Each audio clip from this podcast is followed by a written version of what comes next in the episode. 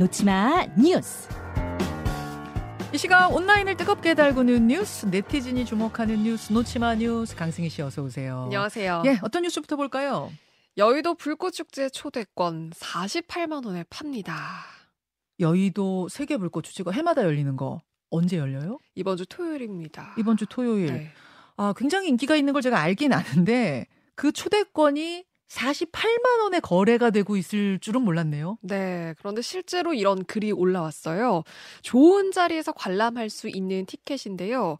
어, 그러니까 이게 기업이, 그러니까 한화그룹이 사회 공헌 활동으로 하는 행사기 때문에 네. 티켓이 공식적으로 유료 티켓이 없거든요. 그렇죠. 그런데 추첨 당사자나, 그러니까 추첨 뭐 당첨된 사람이나 임직원에 한해서 좀 편하게 관람할 수 있는 자리를 음. 무료 초대권으로는 배포를 하고 있습니다. 아까 한강 둔치에 서서 보는 그거 말고 딱 자리가 또 정해져 있는 게 있군요. 네. 귀한 자리긴 하네요. 네. 예. 그런데 이 티켓을 되팔겠다라는 사람들이 나타난 거예요. 어. 네 장에 48만 원, 뭐 두 장에 30만 원, 예. 장당 평균 한 10에서 15만 원에 거래가 되고 있는 건데 어. 그런데 사실 이런 티켓 되팔이 논란이 이번이 처음은 아니잖아요. 그렇죠. 그리고 뭐 콘서트나 문화예술 공연에서도 적지 않게 있었는데 그런데 온라인상에서는 사겠다는 사람이 있으니까 이렇게 파는 사람도 있는 거고 음. 기회를 사겠다는데 뭐가 문제냐 이런 의견들도 덜어 자, 보였거든요. 찬성 의견도 있고 반대 의견은요. 네. 그런데 이런 암표가 시장 질서를 교란할 수가 있고 실제로 뭐 사기 거래까지 또 생겨나고 있잖아요. 네. 그래서 문화예술 생태계도 어지럽힐 수 있기 때문에 그러니까 이 점을 절대로 잊어서는 안 된다라는 좀 비판 의식도 그렇죠. 있었습니다. 그렇죠. 그리고 요즘 일부 콘서트에서는 그래서 주최 측에서 적극적으로 나서서 이 암표 거래를 막기도 하고요. 네. 실제로 적발까지도 하고 있거든요. 음. 그래서 좀 적극적으로 막고 있는 그런 추세입니다. 그러니까 이게 생태계 교란이란 말이 왜 나오냐면 어, 몇 배씩 붙여서 이게 팔 수 있다는 사실이 알려지면 이게 허용이 되면 그때부터 표를 무더기로 사는 사람들이 발생하는 거예요. 저 매크로 돌려가지고 네, 네. 무더기로 사는 사람들이 발생, 그 팔기 위해서 이게 이제 생태계 교란이라는 거죠. 네. 그 얘기하시는 거죠. 맞습니다. 저는 그리고 이 이제 한화에서 좋은 목적으로 표 팔지 않고 즐기라고 하는 불꽃 축제인데 이렇게까지 해서 봐야 되나? 음. 이렇게 목숨 걸고 봐야 되는 것인가? 그러니까요. 예, 이참 이해가 안 가네요. 네. 다음으로 가죠. 선 넘은 유명인 사칭 광고. 어떻게 사칭을 했길래요? 대표적으로 한 유명 정치인의 이름으로 전문성을 내세워서 어떤 투자를 권유하는 글이 올라온 겁니다. 어, 저희가 지금 화면 준비했는데 네. 대통령하고 윤석열 대통령하고 김종인 전 비대위원장이 나란히 찍은 사진 위에 김종인 쓴 다음에 김종인 위원장이 쓴 것 같은 긴 SNS 글이 있어요. 네. 실제로 얼핏 보면은 정말 김종인 전 위원장이 이걸 올린 건가 싶은 만큼의 그런 글인데요. 무슨 내용이에요?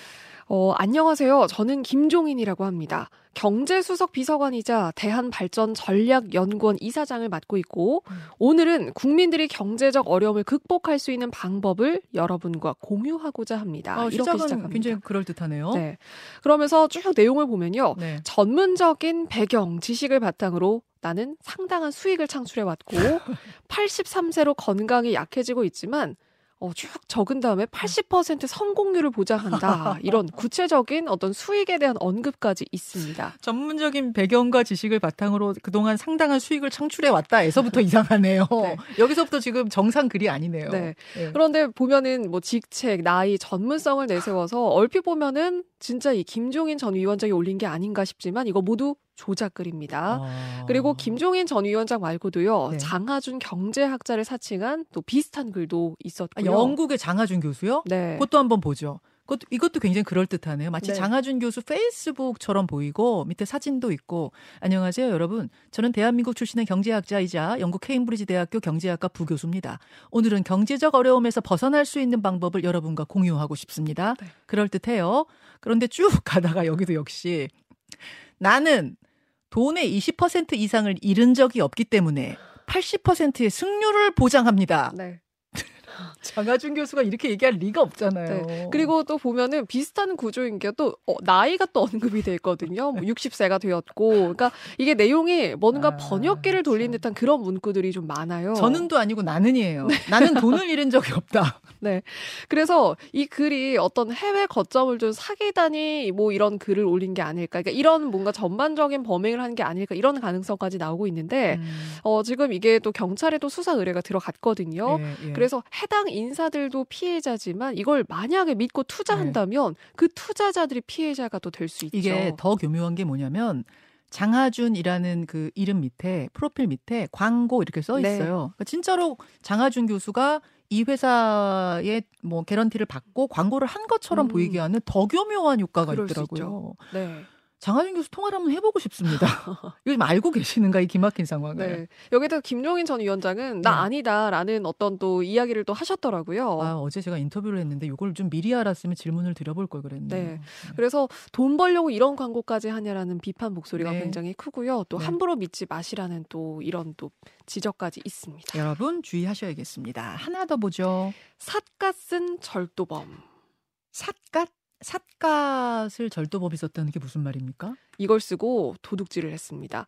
개천절 공휴일이었죠. 그제 예. 오전인데요. 광주의 한 은행에 삿갓을 쓴 60대 남성이 나타났습니다. 아, 진짜 삿갓이에요? 네, 실제 그 삿갓을 쓰고 어, 나타났어요. 진짜 삿갓이네요. 네, ATM에 있는 창고로 들어서는데 머리에는 삿갓을 썼고요. 예. 손에는 큰 전기톱하고 포대자루를 들고 있어요. 예.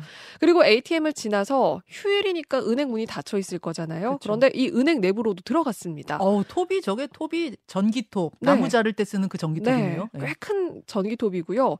실내를 이리저리 돌아다니는데 현금을 찾고 있었던 거예요. 음. 그런데 그러면 문이 닫힌 은행에 이거 어떻게 들어갔을까? 어떻게 열었어요, 저거? 이 손에 든 전기톱으로 이 철문을 잘랐습니다.